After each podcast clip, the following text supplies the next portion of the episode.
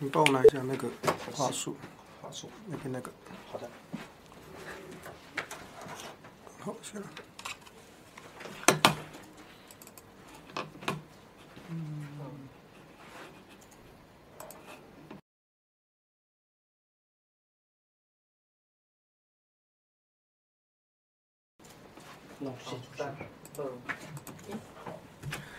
Hello，各位观众朋友，大家好，欢迎来到今天的下班不远了。好，那在今天的开播之前呢，我们先来推广一下哈。就大家知道最近缺蛋嘛，所以呢，我们好好听文创五二新闻俱乐部呢，我们就特别去跟厂商谈了。那喜欢我们节目的朋友呢，欢迎董内支持。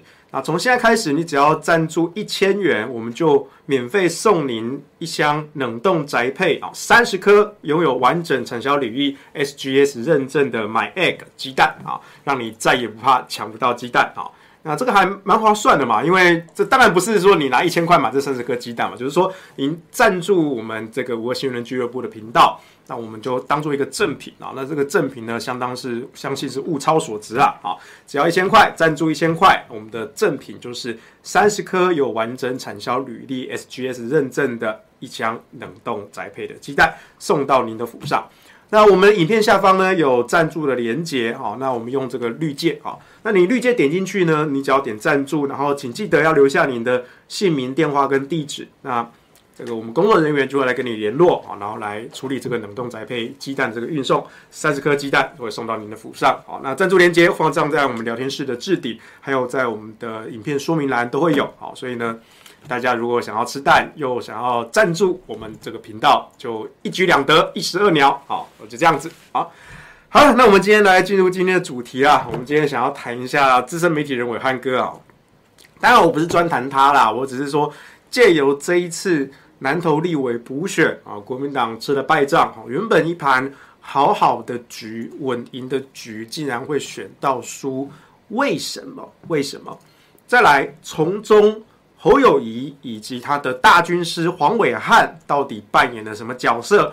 而在选后的这几天，呃，党内有非常多检讨的声浪啊，其中一个呢，就是侯友谊在这场补选呢，从头到尾事不关己啊。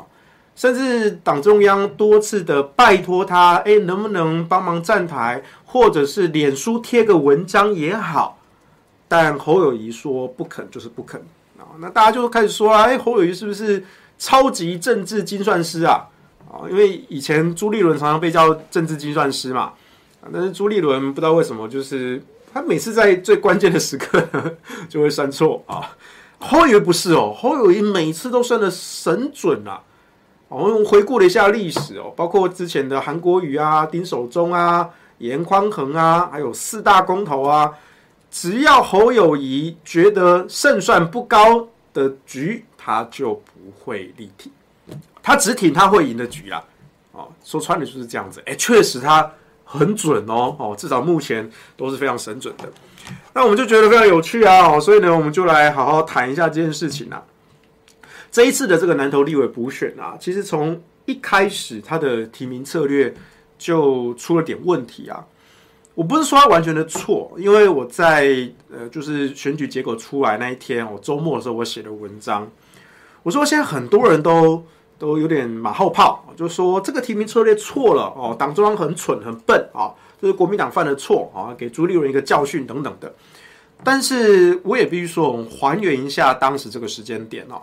在今年一月初的时候，那时候才刚跨完年嘛，啊，当时就在布局这个南投立委补选。好了，当时的媒体民调其实有三个人啊，一个是尤浩、宋怀林跟林如宾啊，那林如宾就是林明珍他儿子啊，这三个人要出来争取立委哦，都有表态说这个参选立委哈。可是呢，这三个人之中，呃，游浩的支持度最高，哈，那游浩我也认识，我们好朋友，我们当年跟呃跟游浩，然后我们一起跟帮祝捷打选战的，哈，游浩目前是南投县的议员，啊，他当时表态说要争取立委，啊，然后他的民调相对这三人来说也是最高，可是对比民进党的蔡培慧，哦，当时民进党几乎已经确定是蔡培慧出战了，对比蔡培慧，游浩仍然输。七趴啊，这个是一月初的时候。那一直到一月一月一月中一月底的时候，那时候党中央呃就就找国民党智库啊，就做了份民调啊。当然这个民调当然也是在委外啊，在委托专业的民调公司去做啊。所以国民党智库做的那一份民调呢，就发现说，哎，这之前这三个人都输给蔡培慧。好，那过了可能一两个星期，再重新做一次，发现，哎，我们纳入前县长黎明珍。这四个人之中呢，有三个人可以赢蔡培慧，尤浩跟宋怀林呢小幅领先百分之五啊，那黎明珍大胜百分之十五，这是当时当时好，所以我我周末那篇文章我就写啊，我说事后诸葛人人会啊，但如果你是党中央，你在那个时间点，在那样的资讯之下，你当下会怎么做？你当下会怎么做？那当然，我这篇文章贴出来，那今天是星期二嘛，那过了三天啊。这三天期间呢，我觉得大多数人有看懂那篇文章啦。可是呢，也有一些阅读能力未来可期的小宝贝蛋啊，那，就是可能中文语句能力掌握不太好，他就说啊，我这篇文章哈，就是在讲党中央。党智库做的民调，天经地义哈，提名民调最高的候选人，天经地义啊，不可以质疑啊！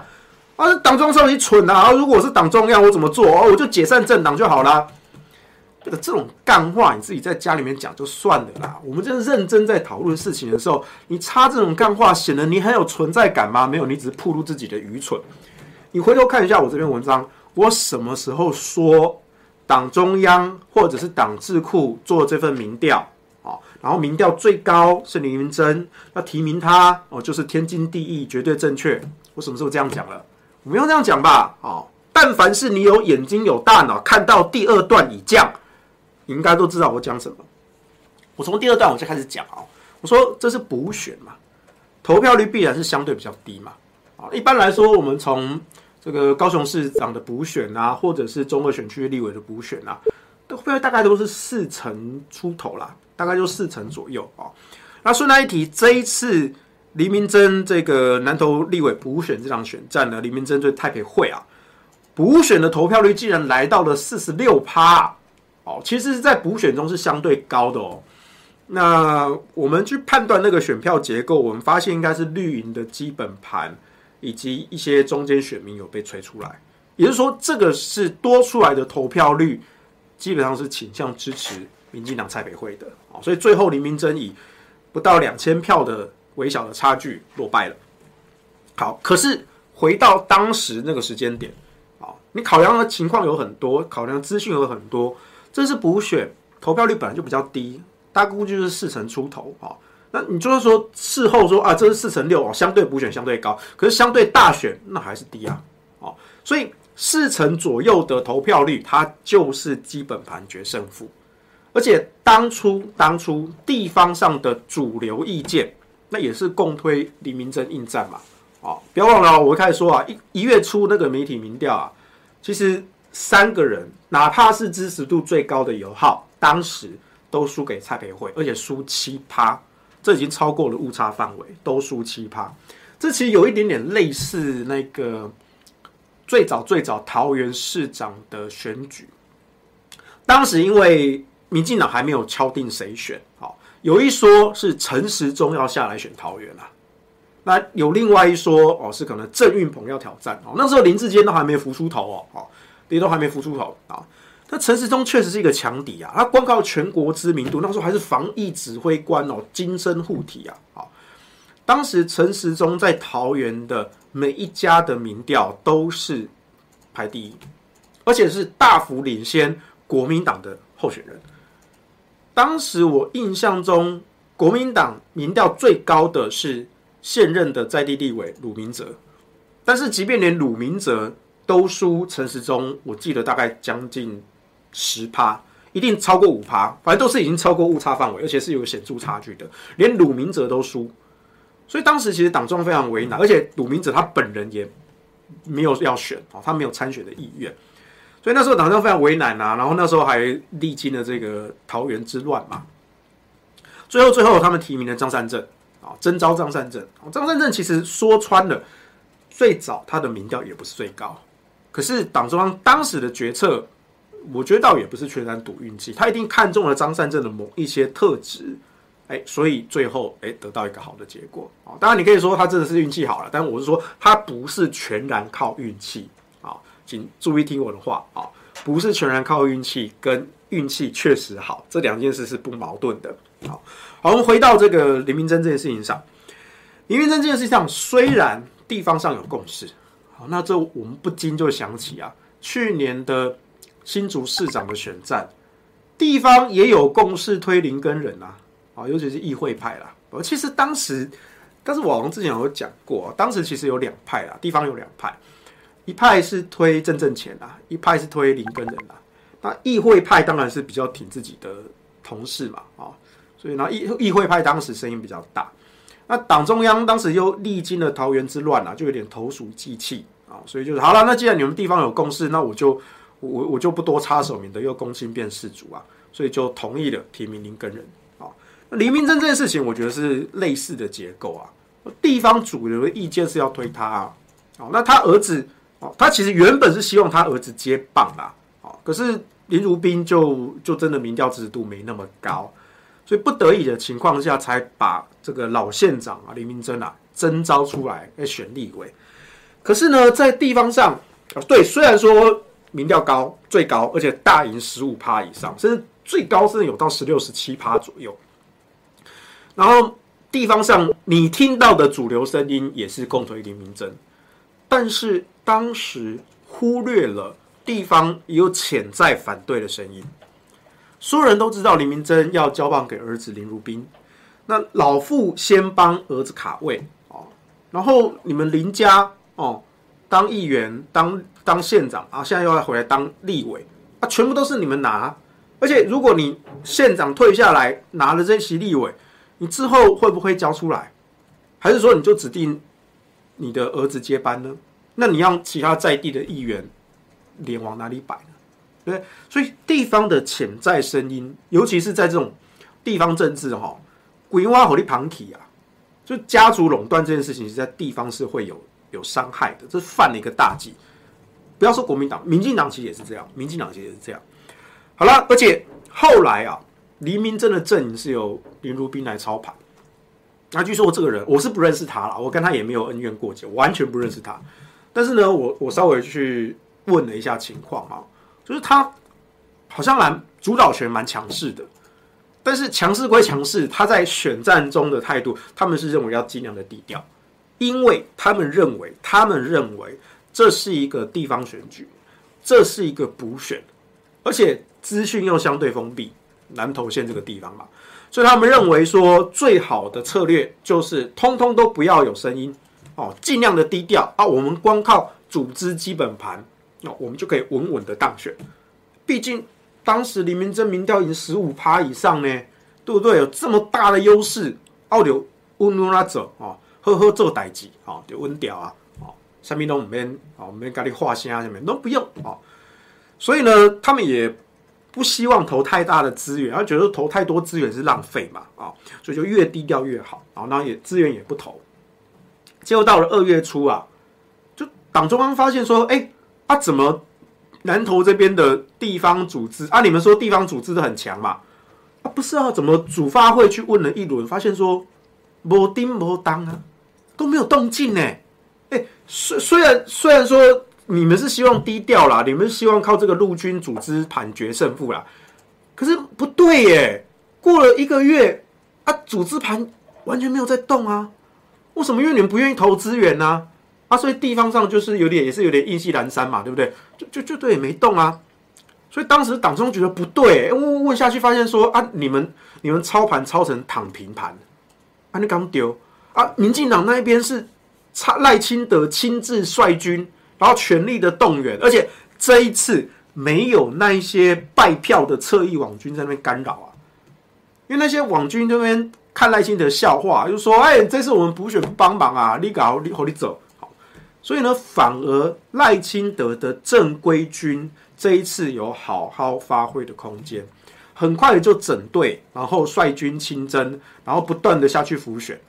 那个时候，其实民进党内也有一些人去跟赖主席说：“哎呀，主席啊，你现在才刚刚上任呐、啊，你要爱惜自己啊！这个南投这个这是国民党的铁票区啊，那如果您这样子高度的这样参与，万一输了，这是不是对你有伤啊？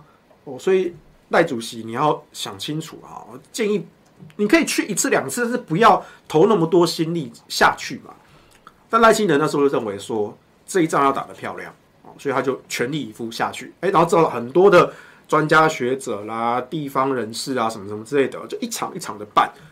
所以这一次民进党的正规军是打得非常的漂亮。所以你看啊，最后那个投票率被冲高，冲高这一点是民进党的票被吹出来啊。在地的南投人也觉得说，为了瓦郎做跨买嘛，对不对？啊，国民党做了这归你，你讲你一个立委换个人做嘛。对不对啊？蔡培慧好像也不差，对不对？因为蔡培慧的形象，呃，至少过去那些年来，他没有像像陈其仲也好这种这么的争议，所以地方是可以接受蔡培慧的。哦，那当时全国议题版面上在打的几个什么缺蛋啊、全动法啦、啊征兵啊什么的，都跟蔡培慧比较没有直接的关系。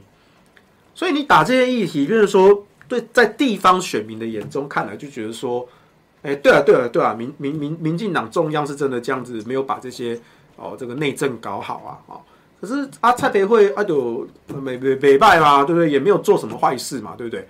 所以他家就开始会接受蔡培慧啊，所以呢，那时候国民党这边朱立伦哦就发现说不对啊，你地方都没在动啊，哦，那时候据说朱立伦还跑到县党部去拍桌啊，那搞什么东西？我相信你们呢，结果你们过了一个月，你们都没在动，所以后来呢，朱立伦就紧急的下令，就党中央要紧急介入啦，然后开始串联所有的党公子，哈，要帮忙宣传辅选，啊，要帮忙回击。比如说，我那时候民进党打林明真，哦，比如说打他们家族啊，打他们过去的一些丑闻呐，哦，打什么很多很多的争议啊，看得出来，民进党是有备而来啊。而且据我所知，这场选战，蔡培慧那一边，民进党是从一开始就由中央的团队进驻跟操盘，完完全全中央地方步调一致，所以你就看到说那些绿媒那些政论节目哦，他们讲的全部都在攻南投，当然其他一般正常的政论节目，我们讲是全国议题，比较少 care 南投，可是绿媒他们是。中央地方一条龙，全面攻南投，然后林明真的团队也根本没有回击的能力，所以你就发现说，哎，短短一个月过去，不到两个月的时间，林明真从大赢十五趴以上被追平，封关民调就追平了啦。然后选前一周，因为那个时候不能公开讲民调嘛，但是私底下做内参，我们都知道嘛。选前一周就输三趴了啦，因为当时封关就打平啊，而且那个时候蔡培慧的气势是很明显的往上，林明真是很明显的往下，所以又过了几天到选前最后一周哈，当时不能讲，但私底下我们都知道，至少输三趴，所以那时候朱立伦很急啊，就说党中央就是去帮你串这些党公子，所以这些确实很多党公子也都很帮忙。然后去去讲说，哎，南投啊，什么什么之类的啊，这场选战啊，可是呢，这个也是朱立伦犯的一个错误啊，因为在从去年底啊选完开始啊，大家就把眼光投射在说，啊，那二零二四的总统大选啊，哦，那这个不管是郭台铭也好，还是侯友宜也好，甚至是朱立伦你自己也好，哦，那这个国民党的初选办法怎么定呢？哦。那朱立伦作为党主席，他每一次被问到，都说我们现在就是全心专注在三月四号的南投立委补选啊。他一直在用这件事情去回避这个总统初选的这个问题啊。但是你想想看嘛，南投立委补选，民进党这种选举机器暂且不提，对一般的民众而言，也许对其他县市而言。南投立委补选会是我们关注的焦点吗？不是嘛，就不是嘛。但是现在好像讲的说，整个国民党，把所有的心力都压在南投立委补选上，就就觉得有点不对称哦，就那个冷热不对称啊。而且刚才我说的这一段秘辛啊，就私底下这些东西，我刚刚讲啦，从头到尾一开始啦，哈，前大半段都是黎明真的团队主导啊。那党中央就觉得说，好了，那你们既然这么强，那我们党中央也就配合你们，就就低调哦。你们希望低调，我们就低调。结果后来是过了一个月，发现说，哎，不是欸，你低调不代表你躺平呢。你最强的武器是陆军组织，结果你陆军组织根本没在动，那你不代表陆空两两只手都废了吗？那反观民进党是陆空结合，两只手都是粗大的 muscle 秀给你看了。所以党中央那时候才发现不对啊，他赶快紧急介入，但是为时已晚了，而且就是救不起来嘛。但偏偏过去几个月，朱立伦一直就把这个南投立委补选啊来做推演这个总统初选话题的一个手法，所以大家对于南投立委补选也非常的期待啊。那当然，朱立伦有他的难处啦，因为如果说朱立伦在在三月份二三月的时候，哦，刚过完农历年就推出了这个总统初选办法，一定会被讲说啊，你是不是在卡我们侯友宜市长啊？你明明知道我们侯友宜市长现在不便表态，哦，啊，你现在就提出初选办法啊？你要我们侯市长是要去领表还是不去领表的？因为侯友宜现在民调最高啊，对啊，那确实这也是事实啊。但是你朱立伦哦，你那么早就如果提了这个初选办法。你就是故意让我们侯市长出不来嘛？啊，是不是你朱立伦自己就要欲加亲征？啊，你是不是你自己私心卡侯？那这一点，我我觉得我也必须帮朱立伦讲个话哈，不是说我跟他有什么交情，我跟他其实也没什么交情。这边我会帮朱立伦讲个话，因为在去年应该是有一次，我跟历史哥去桃园哈参加那个张善政的一个选举造势的一个活动。那在回程的时候呢，是另外一位朋友开车载我回台北啊。那这个朋友就就蛮忧心的啊，他不是很喜欢朱立伦啊，他就说啊，这一次二零二二的这个地方选举情势啊，好像很看好国民党啊，或者说大家讨厌民进党啊，所以搞不好这一次我们这个蓝营县市长哦，应该会拿下大获全胜，是不是这样子？可是，一则一喜，一则以忧啊。他说这样子。这个二零二二选战胜选名单讲的这么漂亮啊，朱立伦会不会就就就自己要选总统了？哦，我就刚说不会啦，哦，真的不会啊。你说朱立伦他想不想选总统？他想，他想，可是他有自知之明啊。如果硬征召自己选总统，他只会立刻葬送自己的政治生涯。为什么？因为所有人都知道他民调没那么高啊，他自己也知道。哦，他自己，他是一个有自知之明的人。哦，那即便你说加了这个二零二二年这个县市长选举啊，等于说朱立伦运筹帷幄，但是没有啦。哦，我这个必须说，就算二零二二赢得这么漂亮，朱立伦也没有因为这个样子就说好啦，我现在有选总统的资格嘛？没有嘛？因为大家就觉得说，我们是讨厌民进党啊，又不是喜欢国民党，更不要说是喜欢朱立伦，对不对？所以我觉得朱立伦他其实是自己知道这件事情的，而且呢，在此之前还有吴敦义的前车之鉴嘛，啊，那时候郭台铭啊、韩国瑜啊、啊朱立伦啊，啊，然后在那场初选之中啊，就拉谁打谁啊，当时的党主席吴敦义嘛，因为吴敦义身边有一群人在拱他要选总统嘛，啊，所以呢，这就是过去的一个悲剧啦。那朱立伦他好歹是个正常人啦，他其实也知道这件事情。而且他自他自己当时就是一个受害者，是吧？二零一九年朱立伦根本就被边缘化嘛，对不对？他自己就是一个受害者啊！他现在他再度回来当党主席啊，吴敦义前车之鉴就在那里，再加上自己在民调支持度上，也确实是比较低档的。所以我那时候就跟选前哦，如果我选前就说了，我就说啊，就算选后这个蓝营县市长大胜啊，朱立伦也不会征召自己选总统了。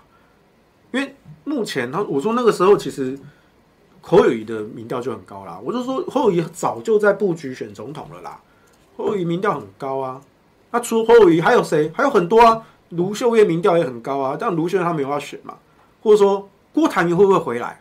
啊？因为那时候十十十月、十一月那时候都没有明朗嘛，但是民间有一股期待嘛，因为郭董这几年，比如说买 BNT 啊什么的，民间声望大幅看涨嘛，对不对？好，甚至赵少康也有表态要选啊，要参加初选嘛，所以我就说，在党内已经有好几个这样人选的情况下，你朱立伦如果要征召自己，硬生生征召自己，那只会立刻毁掉自己啊。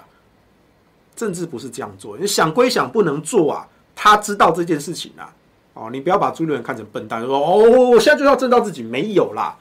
我就觉得，我就觉得很多蓝营的朋友啊，那个思想就很奇怪。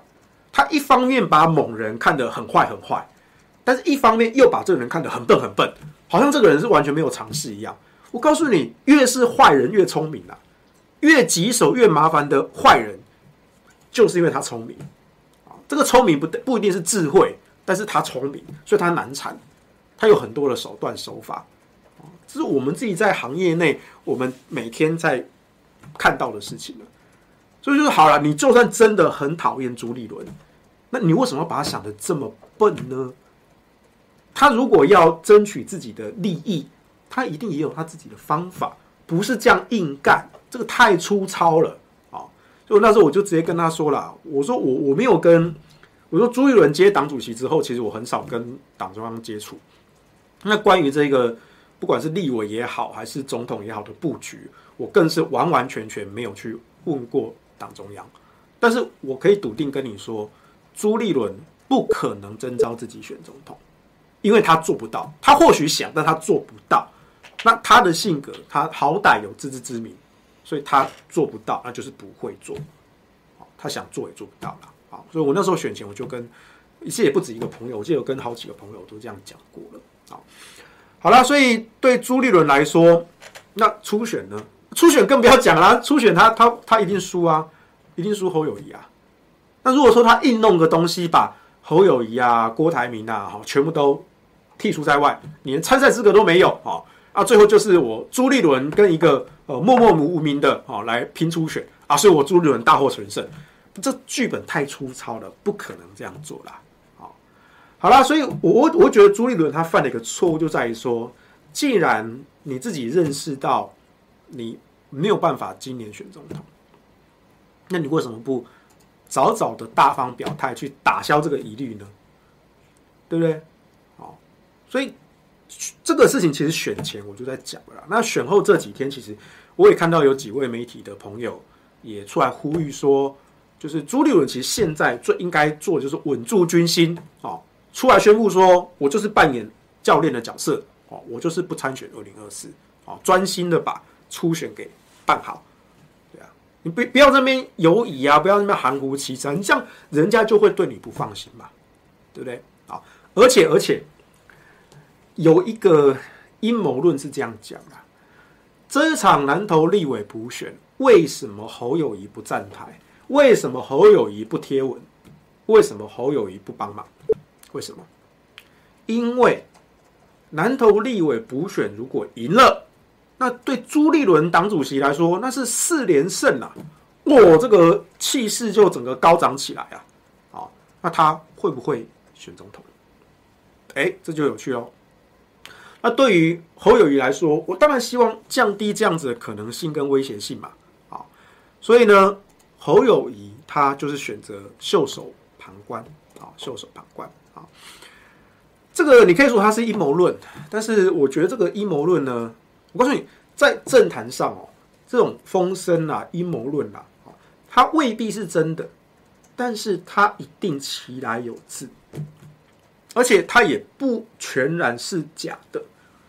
通常我们在政坛上听到这些消息啊，啊，有时候可能三分真七分假，有时候可能七分真三分假，啊，那这个阴谋论，我说其来有自，为什么？为什么？我刚说了，一般的民众，如果你讨厌朱立伦的，然后你可能会担心他，啊，征召自己选总统啊，不管是二零二二的这场县市长选举大胜。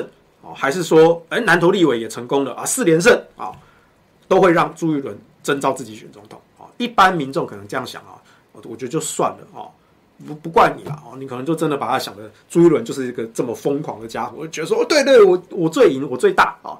你可以这样想啊。但是如果你是圈内人你是内行人，你应该会知道我刚刚讲的那一段，不管是征召也好，初选也好，朱立伦他的支持度不高，他自己都知道。所以他如果要这样硬干，他只会立刻立刻葬送自己的政治生命，立刻。可是，在选前两天，选前两天就南投立委选前两天，我们的大军师黄伟汉啊，好，他就开始在带风向的啊。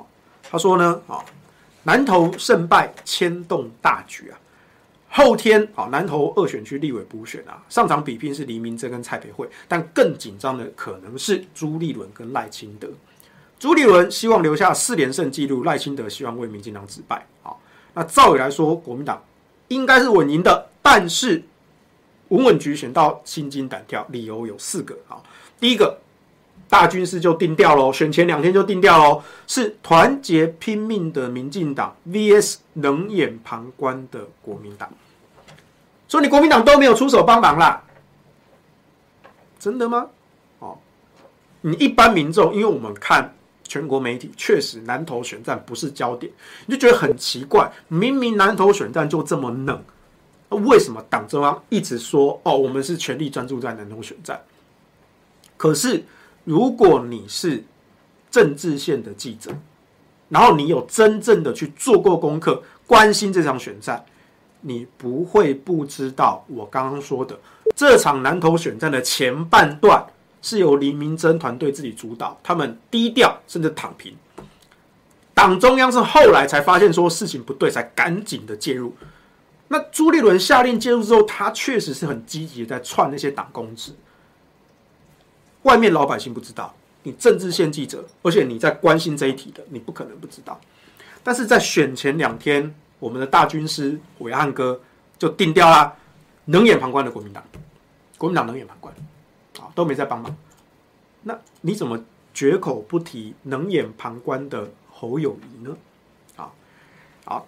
第二个理由说林明溱干太久了啊，第三个是说哦，传言说父传子啊，世袭政治啊，第四个啊，林明溱跟竹山有恩怨呐，啊，这四个理由啊，但是真正的重点就是第一个啦，大军师定调了，就是冷眼旁观的国民党，然后不讲冷眼旁观的侯友宜，好，那这件事情这一句话我在周末那篇文章我有点出来，我特别的点了黄伟汉这一点，他一定有看到，所以他后来 keep up。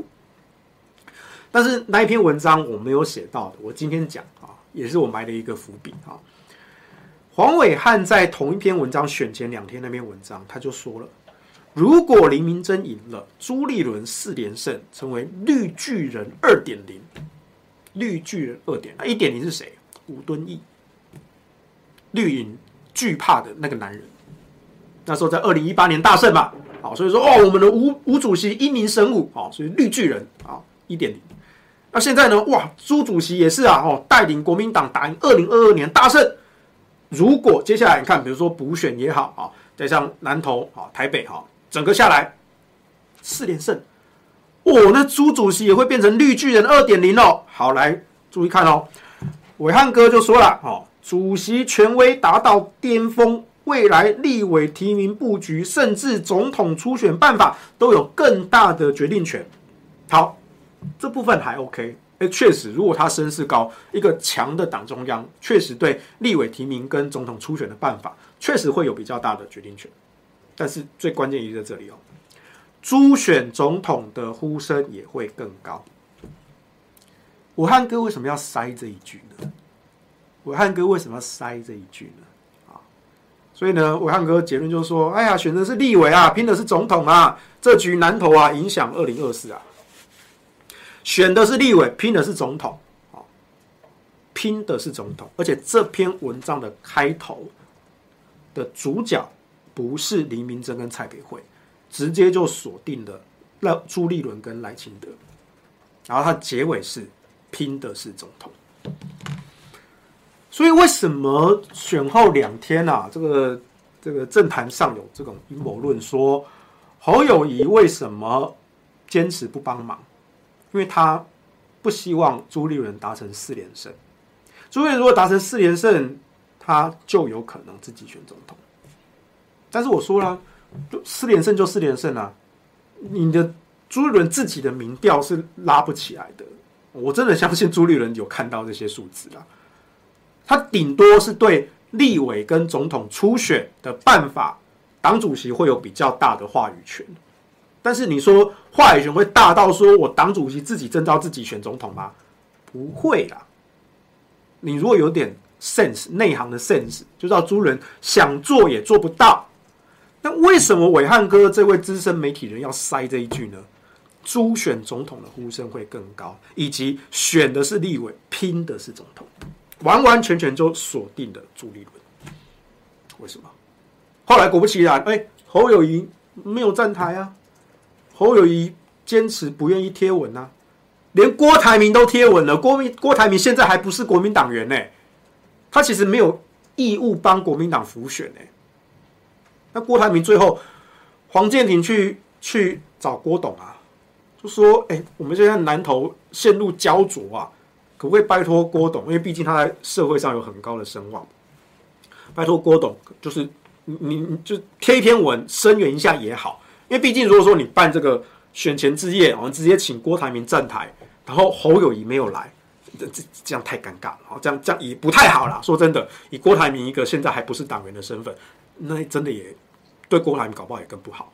所以就说说大家说好了，就是郭董，就是贴个文哈，表示一下力挺这样子。那后来你去看郭台铭那篇文章，他确实是交代说，他之前跟李明珍哈的认识的一些事的一些过往啊，然后他帮忙做了什么事情啊，哈，很欣赏他之类的，哎，就写的这篇文，然后确实也得到很大的一个回响啊。那侯友宜是啊，你说站台，他说什么市政行程繁忙，好，那就算了啦，那个那个都都理由啦。啊，你新北市长市政繁忙，啊，台北市长、台中市长、桃园市长啊都不忙啊，都营营无代志啊。就你家己一个好好做代志，哎，啊，台北、台中、桃园，拢是营营无代志，是安尼啊。侯友宜每一次都是这个调调嘛，所以什么市政繁行政繁忙，那都是可以事先排的啦，这就是借口啦。就好像说黄伟汉说黄世修跟历史哥指控黄伟汉拿民进党的钱，所以黄伟汉就认为这两个人低俗下流，就把他封锁了。这就是编出来的嘛！我们从头到尾都没有讲黄伟汉拿民进党的钱啊！你你到底是哪哪里脑补来的，对不对？所以那个都是后来编出来的啦。真正的理由是什么？好，真正理由是什么？就是我去戳到侯友宜了嘛！我不止戳到侯友宜，我还预言神准正确到，而且还是风传媒写的独家证实了我一个星期、两个星期前的预言。那风传媒刚好就是给伟汉哥投资源开，让他开节目，下班和你聊的那个媒体嘛。风传媒那边我也认识很多前辈跟朋友啊。那伟汉哥现在是他们的这个这个流量主持人嘛。可是他自己讲的观点没讲对啊，我讲对了，而且证明黄世修讲对了，竟然还是风传媒的独家，面子往哪里摆嘛？所以反正这件事情真正的理由跟表面上的理由。大家可以想想看，那林明溱这件事情上，其实也是啊。侯友宜为什么不去站台？表面上说市政行程繁忙，但是台北、台中、桃园，张善政、卢秀燕、蒋万安都去站台啦，人家都可以播出时间来，为什么就你侯友宜播不出来？一定是别的理由嘛？那你比对一下过去的记录，侯友宜就是只会去挺会赢的局啊。他如果觉得这个这一局没把握，他就是保持距离，就是切割，对不对？丁守中啊，韩国瑜啊，严宽恒啊，四大公投啊，对不对？因为都是投票率低的情况嘛。啊，投票率低的情况，基本盘决胜负啊。现在基本盘就是民进党占优势嘛，对不对？好，那你说这一次的南投哦，基本盘好像是蓝营占优势哦，可是过程中就是林明真的操盘错误嘛。所以民调被追平，侯友宜那边的幕僚一定也都知道啊，所以侯友宜就判断说，那我就是保持一个距离就好了，我就呵呵做代志嘛，啊，所以这是伟汉哥那时候就透露这个蛛丝马迹啊，那也难怪说选后这两天就媒体界我们自己也都在传啊，这是不是阴谋论啊？就是说侯友宜就是不愿意看到朱立伦达成四连胜，免得来阻碍他的总统之路啊，对不对？那结果哇，这个南投真的输了，而且输不到两千票。如果说今天黎明真输蔡北慧八千票，没有人会去怪侯友谊啊，没有人会去检讨侯友谊有没有站台啦，不会不会。偏偏今天黎明真就只输不到两千票，当然我也没有说侯友宜在选前之夜站台，黎明真就可以反超两千票，我我没有这样讲。可是所有人都看得出来，蒋万安到了，张善政到了，卢秀燕到了，国民党三大直辖市长都到了，为什么最强的新北市长没有到？为什么？你需要党帮忙的时候，党都是不遗余力的帮你；而党需要你帮忙的时候，侯友宜你每次都切割。我们有一句话：“吃果子拜树头啊，饮水思源呐。”国民党把侯友宜这个从政之路铺得平步青云啊，但是侯友宜是怎么对待他的党的？当然，他或许。也也没有这个政党的认同啦，他也自己也不觉得他自己是国民党的，是啊，就像黄伟汉他自己也觉得他是中立客观的，对不对？对啊，就这样子嘛。所以呢，我觉得最有趣的就是就是开始在这两天在检讨侯友谊党内啊，或者媒体圈其实也有这样的声音。结果呢，哦，这个伟汉哥哈，他就发了一篇文章，在星期一的时候。他就说：“有关南投立委补选的胜败啊，周六我已经写了文章。为什么他要特别强调？我周六已经写那篇文章讲得很清楚哦，因为我在周日的时候，我写的那篇文章就是在点伟汉哥选前两天的那篇文章，跟周六选后开票结束后那一天，他又写了一篇，就说国民党要好好检讨啦。”哦，这两天好好想想啦，为什么稳赢的局选到输啦？哦，啊，我的伟汉观点两天前写的啊，全部命中了。你看他赶快急着要洗地，他、啊、跟侯友宜都没有关系，我就看不爽啊！我周日的时候我就写了这篇文章，把他那篇文章的其中一句话拉出来，就说你已经定调叫做冷眼旁观的国民党，你绝口不提冷眼旁观的侯友宜，你就是在定调了，你选前两天就定调了啦。然后选后当天，你还跳出来说：“你看我的伟汉观点全部命中，对不对？”所以你看，你们国民党好好检讨啦，都是国民党的错啦。绝口不提侯友谊啊！我就故意点这句话出来啊！暐瀚哥一定有看到，就让他隔空封锁我嘛，对不对？但是一定有粉丝去 pass 给他看嘛。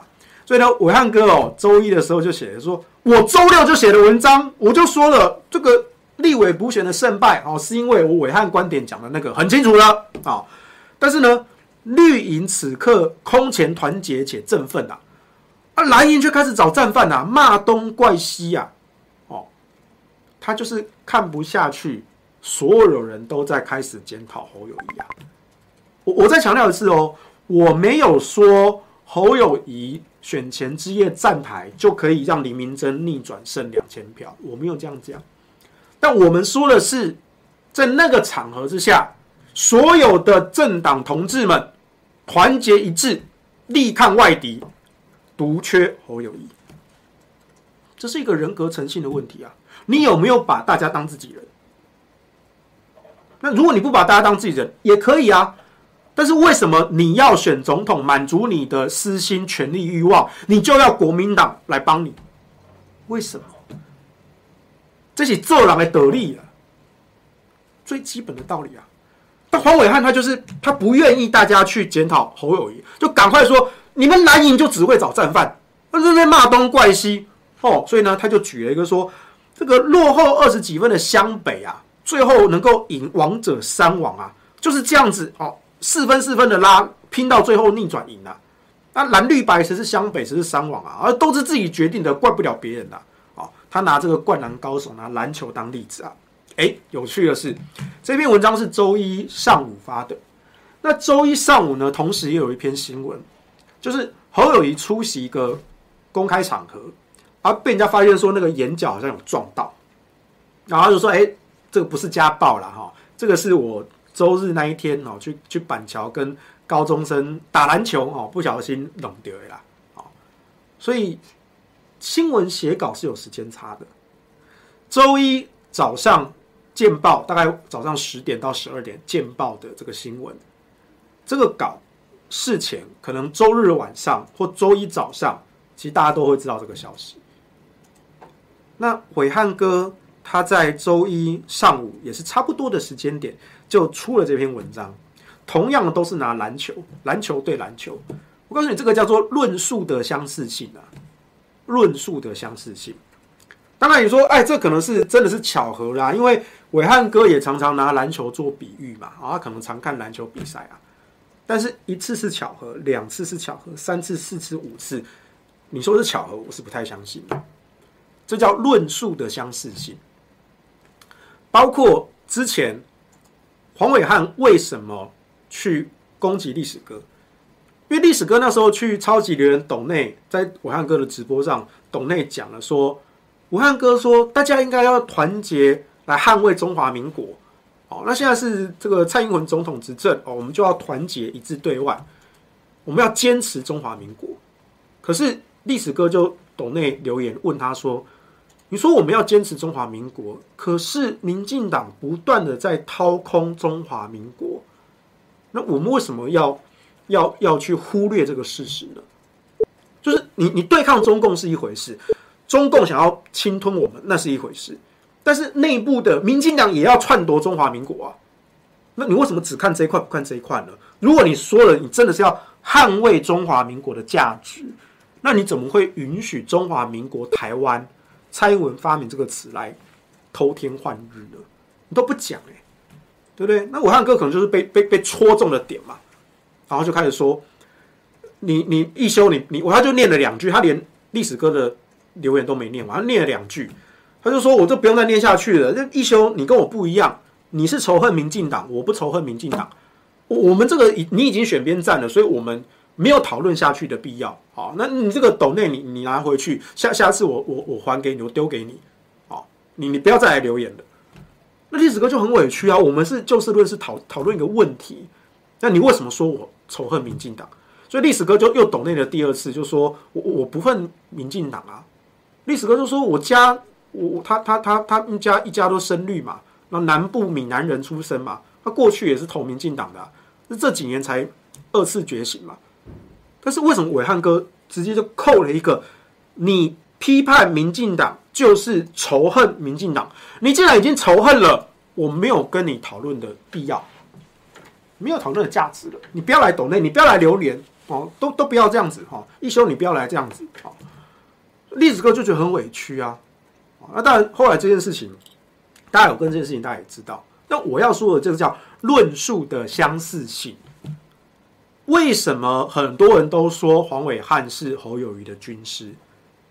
黄伟汉 keep 不住说这个黄世修跟李义修讲我黄伟汉是侯友宜军师，这捏造哦，低级下流。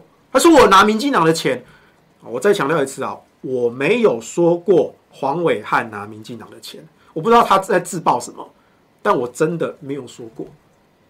所以呢，我也我在昨天的中广上，我就直接发出了悬赏嘛，对不对？从今开始，任何人只要能够在历史哥 YouTube 频道，二零二三年二月二十四日的直播。”找到黄世修或李义修讲过任何一句黄伟汉拿民进党的钱，或者是相同意思的表达，你只要找得到，你传讯给我，你告诉我几分几秒，我给你新台币一百万当奖金，名额不限，只要你找到了，只要你传讯来，我给你一百万，名额不限，十个人就是一千万，而且。但凡有人领这笔奖金，我会用相同的数额给暐瀚哥。因为如果真的污蔑这位资深媒体前辈拿民进党的钱，这真的是莫大的羞辱啊！这可以告哎，告刑事，告民事哎。如果我真的这样做了，不用告，不用告，我直接赔你，一个人就一百万，有十个观众来告诉我说黄修你真的讲这句话，我不止付给这十个人各一百万，我直接赔伟汉哥一千万，而且但凡只要有一个人抓到我讲这句话，我从此辞退所有的主持跟通告，永远退出媒体圈，永远退出媒体圈。因为如果我真的做了，那我觉得是罪无可赦，我不配当一个媒体人，我不配当一个评论员。所以悬赏令啊，永久有效啊。历史哥 YT 频道，二零二三年二月二十四日双主修的直播啊，大概两个多小时啊，你可以用快转的没关系啊，你去看任何一句，只要我黄世修或李义修讲到黄伟汉拿民进党的钱。你来跟我讲，我给你一百万，而且我也给黄伟汉一百万，几个人我就给黄伟汉几个一百万，好，而且我还辞退所有的主持跟通告，我永远退出媒体圈，你永远不会再在新闻节目上看到我，这是我表达诚意。伟汉哥，你不用紧张啊，这不是决斗啊，这不是决斗。今天如果我输了，我愿意陪你。但如果你赢了，哦，我觉得那就是你就少少了一个你讨厌看到的黄师兄嘛，而且我黄兄还会赔你钱嘛，对不对？啊，几百万、一千万，我我觉得给。反过来说，如果我赢了，你输了，我明明没讲过的话，你栽赃我，啊，那你到现在还是持续不解封、不道歉，啊，说低俗下流，永不相见，啊，那那那那那，作为媒体界的同行。啊，我也敬称一声哥，当你是前辈。我其实我也没有要什么，我只是也要证明我的清白嘛，对不对？那我赢了，我我也没讲什么，我也不会说哦，我只要赢过你一次。比如说，我对这个陈水扁跟马英九到底是谁在往募兵制推？明明陈水扁也有讲，啊，黄伟汉还专访陈水扁说，听信了对方的片面之词。就开始那边带风向，啊，被我戳了之后呢，他就说，哦，那我会把这个机会留给另外一位当事人，啊，那他到底后来有没有去访马英九呢？我不知道，他跟马英九那么熟，我是不知道啦。但也不会说，因为好像我讲对了一次，他讲错了一次，然后他就要让出手上一档节目，不会嘛？又或者是说郭侯之争，郭台铭回档，哦，伟汉哥之前写的像登天难呐，那我就说了。没有啦，这个只要愿意回党，国民党那个办法随时都能提啊。那有几位媒体界的前辈，其实也跟我是相同的看法。但唯独这就伟汉哥把郭台铭回党讲的登天难，所以应该就是直接征召侯友宜的啦。我那时候讲的斩钉截铁啊，就后来过了一段时间，好，又又又是风传媒的独家啊，就说哎，党中央目前研拟的方向，正好就是一个星期前黄世修在。朱凯翔的直播上，谁来找山上讲的那个让郭台铭选总统的办法，完全又命中了。我我发誓，我绝对没有私通党中央。黄世修何德何能？我我不可能去压着说，哎，党中央你朱一伦就要照我黄世修话去做。但为什么我每次的预言都命中呢？因为我掌握的规则演算出相对最佳解。但我也不会因为说，哦，我讲对了，伟汉哥没讲对。哦，所以呢，我赢了，你输了，哦，这个决斗啊，所以你你把你的一档节目交出来，不是我干嘛干这种事情，对不对？伟汉哥完全无损啊，就是他可以尽情去栽赃跟封锁别人，但是我证明了我讲的对，他技不如人，哦，我也不会要求他做什么，我也不会要求说，哦，伟汉哥你要给我多少钱多少钱。啊，或者说你要你要辞退你的节目，对不对？哦，你不配当一个媒体的，我都没有这样讲。我只说，如果我真的做了你讲的那件事，那是我不配当一个媒体人，我永远退出媒体圈，我辞退所有的主持跟通告，而且我还赔你黄伟安几百万几千万我都赔。哎，就这么简单啊！我觉得在江湖上我们就直来直往嘛，对不对？就就事论事嘛。言我所信，无所畏惧，这是暐瀚哥常年挂在嘴上的口头禅啊！啊，言我所信，无所畏惧。那既然如果你是真的相信这一点的话，那你何必这几天情绪崩溃到反串呢？哎，最好笑的是，我刚说了星期一那一天早上他发的那篇文，我说大家不要再检讨战犯了啦！哦，你看民进党多团结，蓝营都只会检讨战犯，他就在保护侯友宜嘛。然后还没完，那一天下午哦，就是我昨天在录中广的时候，我讲到一半，就有人传讯给我说：“哎，黄暐瀚又发文了，我发什么文？”好，我就注意到哦。我那时候大概是五点半，好，然后我就注意到说，三十分钟前大概五点的时候，武汉哥又发了一篇文，好，说战犯侯友宜，哦，这个侯友谊哦，蓝营四都独缺侯友宜事实啊，新仇旧恨掺一起，四大公投不出力，韩选总统不积极，岁月静好都是你，战犯不是侯友谊还能有谁啊？这种战犯不要容忍，有侯不投，集体郊游，蓝营提侯不投，侯选总统不投，唯有这样做才能让侯友宜。付出代价，让他知道痛，好戏哦啊！反正还有郭台铭呢啊，啊，民调也很高啊，还没有落跑的问题呀啊！蓝营不靠侯友谊啊，完全没有问题啊啊啊！不用等人家讨厌了，那侯友谊如果有自知之明啊，赶快宣布不要选二零二四，呵呵，这起定哦，而且保证二零二四一月十二号选前之夜一定站台辅选呐，自可以解民怨保平安呐。好哇，就是那个酸意啊。从手机荧幕整个喷出来，我我那时候我那时候在中广的时候看到我都笑出来。我说不是，我要跟你那时候三十分钟前你发这一篇，你到底在干嘛？你你有必要情绪崩溃到反串成这样吗？但是你知道后来又过了大概一两个小时，最悲哀的还不是一个资深媒体人崩溃啊，最悲哀的是伟汉哥用这一篇反串，想要去情绪勒索。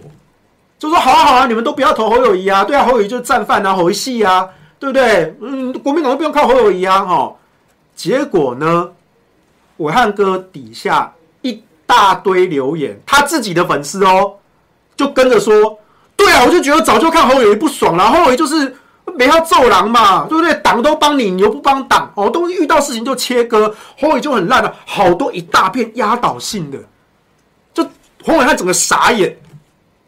啊，当然也也有人问他说：“哎、欸，暐瀚哥你是反串啊？”暐瀚哥那边说：“哈哈，我不是反串啦，我就是塔绿班嘛，对不对？啊，赖清德我也挺啊，柯文哲我也可以挺啊，谁来当总统都很好啊，啊，就不一定要侯友谊嘛。”对啊，他留了好几个是这样，但是一大片的留言都说：“对对对，侯友谊这次真的做错了啦，他凭什么？凭什么代表国民党选总统？他凭什么靠国民党的资源？对不对？他都不不帮党了，都不帮自己自己人的啊？凭什么是侯友谊选？”一堆人跟着骂侯友宜啊，暐瀚哥就整很尴尬啊，他只是想要反串，然后来情绪勒索，结果呢，他自己的粉丝根本就没有理会他是不是反串，很认真的跟着他一起骂侯友宜。对了，侯友宜的和戏啊，暐瀚哥就整个傻了，大军师情绪崩溃反串，结果情绪勒索大失败，然后。后来暐瀚哥在那天晚上啊，又又又发了一篇文，他就说啊，一切都是最好的安排。哎，这句话又出来了。每次暐瀚哥预测错误，他就会说一切都是最好的安排。他就说啊，哎，写文章写到要再补一篇注解啊，算是我的失失败啊，擦 D 啊，故意装可爱擦 D 来掩饰他的尴尬啊。就上一篇文章啊，其实今天暐瀚直播的浓缩文啊，好。然后他说，如果没有看直播，光看文章就会出现各种不同的解读啊，等等等等之类的。哈，那我告诉你，我的暐瀚哥这句话，我告诉，我真的很尊敬这位媒体前辈。所以呢，他这样讲，所以我昨天半夜的时候呢，我就忙完的事情啊，我真的点开了伟汉哥的直播啊，他在周一中午的那个直播，他自己在那个 Hit FM 跟 Pop Radio 有联播嘛，还有他昨天上 TVBS 新闻大白话也有一段问到他这这一题。武汉哥讲的一模一样，也就是说，同样的这一串，就是说啊，侯友宜就是战犯的侯友宜侯戏啊，这个反串的情绪发言，其实讲了两次，一次在他中午自己的直播，第二次在下午的 TVBS 的新闻大白话，完全就是代表说他很想要强调这一点，他一整天就在强调这一点，他想要去情绪勒索这件事情，但是呢，大失败，他的粉丝很认真的开始跟着骂侯友宜，对，侯友宜就做错了嘛。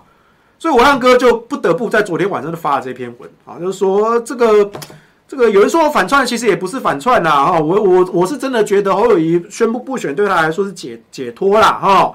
那如果你你真的不喜欢侯友宜啊，那就我照我上篇说的嘛，啊有不投嘛，对不对？你不要投嘛。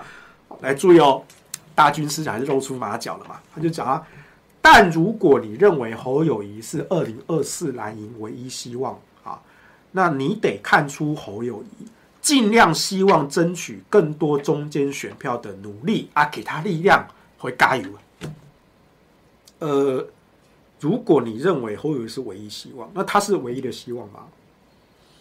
第二个，你要看出我们侯市长为了争取中间选票的努力，他争取中间选票的方法是什么？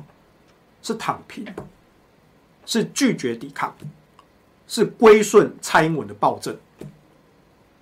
你当然可以说，我们不要去陷入这些蓝绿对立、仇恨斗争的话题。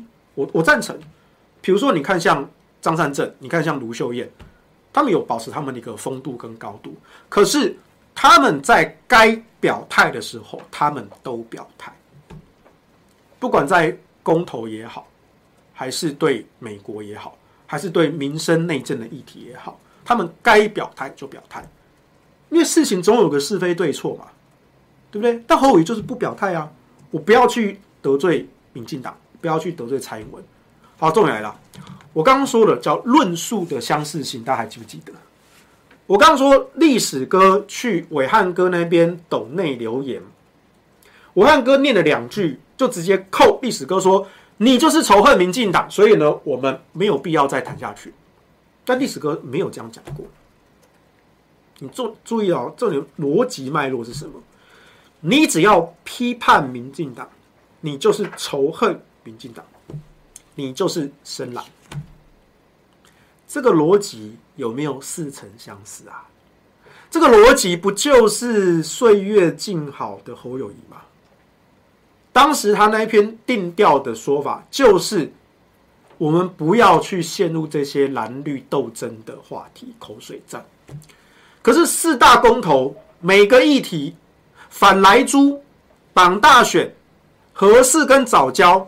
哪一个跟蓝绿意识形态有关？你告诉我，都没有关，都是最贴切的民生问题，都是是非对错的问题。那侯友宜说，你只要批判民进党、监督民进党，你就是深蓝。而我们不要陷入这种蓝绿斗争的口水战。后于当时等于是直接把徐巧芯、王宏威所有国民党或蓝营在第一线作战的战将。他们背后开了一枪，所以我我后来我多次的强调，核四公投过不过，核四转不转，跟我工作一点关系都没有，我不会多赚少赚一毛钱。有人说黄兄对侯有意见是因为合适，其实也不尽然，我看的是一个人做人的品格跟诚信。我不知道其他人怎么想，但我不愿意把我的背后。把我的生命交给这样一位会在同志背后开枪的刑警，我没有办法把我的背后交给他，这是很基本的做人道理，跟公投其实没什么关系。你看到我公投之后，我对侯友宜的意见其实都是着重在这一块，本身合适，你你不支持就不支持啊，我也没有硬逼你支持啊，只是民意是支持的啊，那当然投票率低，所以四个不同意，但是。全国就连绿营做的民调都是过半的合适支持啊，重启啊，但侯友宜他一定有他的盘算嘛，投票率低哦，所以呢，哎，我就不要出来，就这样子啊。那你说民意支持度高，侯友就会挺吗？反莱猪民意支持度将近七成啊，侯友宜有了，他最后勉为其难的出来挺了一下反莱猪，可是随后就发了那一篇岁月静好，直接捅了这些第一线。战将们的一枪，就这种人，我是觉得就 King Boy 啊。按你黄伟汉大军师说，你要看出侯友谊是希望争取更多中间选民的努力，所以要给他力量，给他加油。我觉得大军师就 那个狐狸尾巴，就每次都藏的不是很好啊。然后最后还要他是要表明他的中立客观啊。至于伟汉蓝绿白不管谁，我都乐见最后能当选。赖清德、柯文哲、侯友谊或其他人，不管谁当中华民国下任总统，我都期待也支持。你有没有看出端倪？赖清德、柯文哲、侯友谊或其他人，没有郭台铭。郭台铭是被归类到其他人。啊，你要说是因为民调支持度吗？没有啊，柯文哲民调大概两成多，郭台铭远远高过柯文哲。但是因为有了侯友宜，所以我们的大军师呢，当然要把郭台铭纳为其他人。那底下有留言，我有看到网友的截图也传给我，就那个网友就去问伟汉哥说：“啊，伟汉哥你怎么没有提郭台铭？”然后伟汉哥就笑笑啊，就说：“啊有啊，就郭台铭也算在其他人，他自己都承认这件事情。”所以你知道这种大军师哦，这个第一个是论述的相似度，他藏不住狐狸的尾巴，那马脚很快就露出来了啊，真的是很很不会。就有个网友就说：“你忘了还有郭台铭这个选项啊？”伟汉就说：“文中有写括号其他人啊，谢谢啊啊，这是我们大军师暐瀚哥。但我觉得这个是蛮悲哀的啦，因为侯友宜，我我先说哦，我没有反对侯友宜选总统，虽然说我对侯友宜有很多意见，但我没有反对他选哦，他要选就选，我只是要他大方表态，然后多为同党同志着想。”然后私底下放话小动作不要这么多，外面老百姓不知道，我们做情报分析的都看在眼里。你做的太过分，我就出来点你两句。你要说黄世修挡得了你侯友宜吗？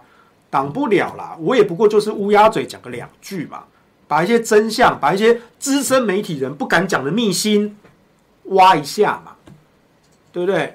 啊，言我所信，无所畏惧。啊我看到那个网友有留言鼓励我啊，说暐瀚信条土条延续哦，感谢感谢哈，言我所信无所畏惧啊，我不用像伟汉哥这样子常年的标榜这个座右铭哈，但他自己到底有没有做到啊？我觉得呃可受公平，可受公平啊。不过呢，既然是言我所信无所畏惧啊啊，我再加两条，不栽赃不封锁啊。我觉得啊，就是媒体人也好啊，政治人也好啊，或者说作为一个人基本的做人道理，就事论事有这么难吗？成熟稳重有这么难吗？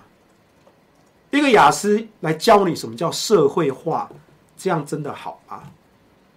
暐瀚哥好像大我一轮吧，好像四十几快五十了啊！我今年三六，我是后生晚辈啊。但是我觉得我们遇到这些事情，就是侃侃而谈嘛。就事论事嘛，我也没有针对你黄伟汉或针对侯友宜做人身攻击，都没有嘛。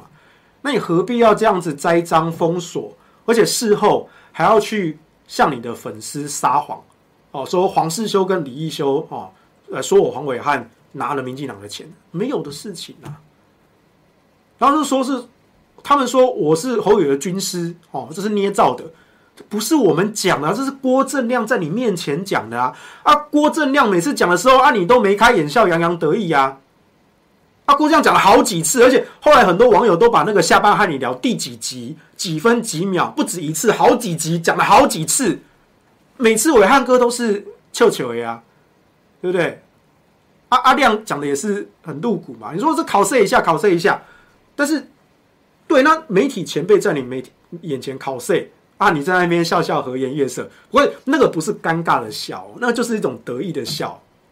可是我们这些后生晚辈又讲说，哎，暐瀚哥是侯友的大军师。哎，其实我没有批评的意思，哎，因为你看了我说侯友每次抓风向、测风向都测得相当的精准。啊，阿亮也这样讲啊，所以某种程度我们其实也在夸奖暐瀚哥。哎，哦，当然我我也说过了，这是一个媒体人的风骨啊。测风向是每个媒体人的基本能力。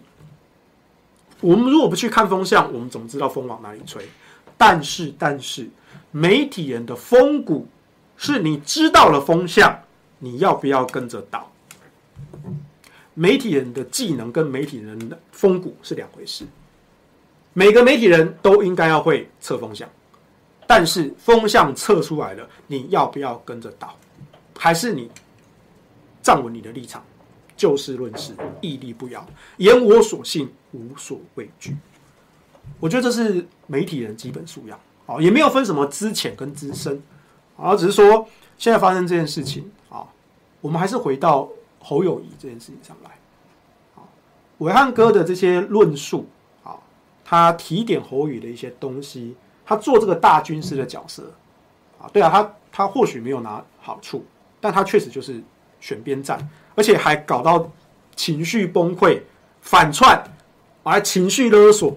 结果呢？粉丝还不买单，粉丝直接很认真的跟着批评侯友宜，他整个超级尴尬啊！我觉得这个何必呢？啊，都一把年纪了，当个成熟的大人好吗？暐瀚哥啊，我都是很有诚意的啊！啊，最后最后再讲一次哈，即日起，好，任何人只要从历史哥的 YouTube 频道，二零二三年二月二十四日的那网站的直播。找到黄世修或李一修讲黄伟汉拿民进党的钱，或者相同意思的语句，来，你来跟我讲，一个人一百万，只要来跟我讲，我就给你一百万，而且我同等给予伟汉哥一百万，然后我辞退所有的主持跟通告，永远退出媒体圈。那如果我没有讲，好，我是清白的，那伟汉哥要做什么补偿呢？Man，好，黄仁修不是会跟你计较这个东西的人，好。我也不会说你决斗输了就把你的手上的节目交出来，或者说啊，伟汉哥你讲错了啊，我讲对了啊，你就要赔我多少钱？不需要啊，不需要，我们就事论事啊。但是我还是希望我们毕竟都在媒体同业啊，不分资深之浅啊，为了媒体，为了政治，为了台湾的社会，走正道，言我所信，无所畏惧。希望大家都能够贯彻这一个座右铭，身体力行，不是嘴巴讲讲，不然的话，我们不是变得跟那些空口无凭的政客没两样了吗？好了，今天的下半部演了到这边啊，最后最后再宣传一次哈，这个最近大家缺蛋啊，蛋荒啊，那如果喜欢我们节目的朋友呢，欢迎抖内支持我们啊，现在只要赞助一千元，我们就会送你一箱。三十颗有完整产销履历、SGS 认证的冷藏鸡蛋，宅配到府上，作为我们的斗内的赠品回馈。啊，相信应该是物超所值。啊，那我们的影片下方有赞助的连接，我们的聊天室呢也有赞助的连接置顶。啊，那你点进去，啊，抖内之后呢，请记得要留下您的姓名、电话、地址。啊，那我们工作人员会跟您联系。把这一箱啊冷藏宅配鸡蛋送到您府上啊，解这个蛋蛋的忧伤啊！所以希望大家能够早日吃得起蛋啊，吃得好蛋啊，那这样了。好，今天下班不远了，到这边，拜拜。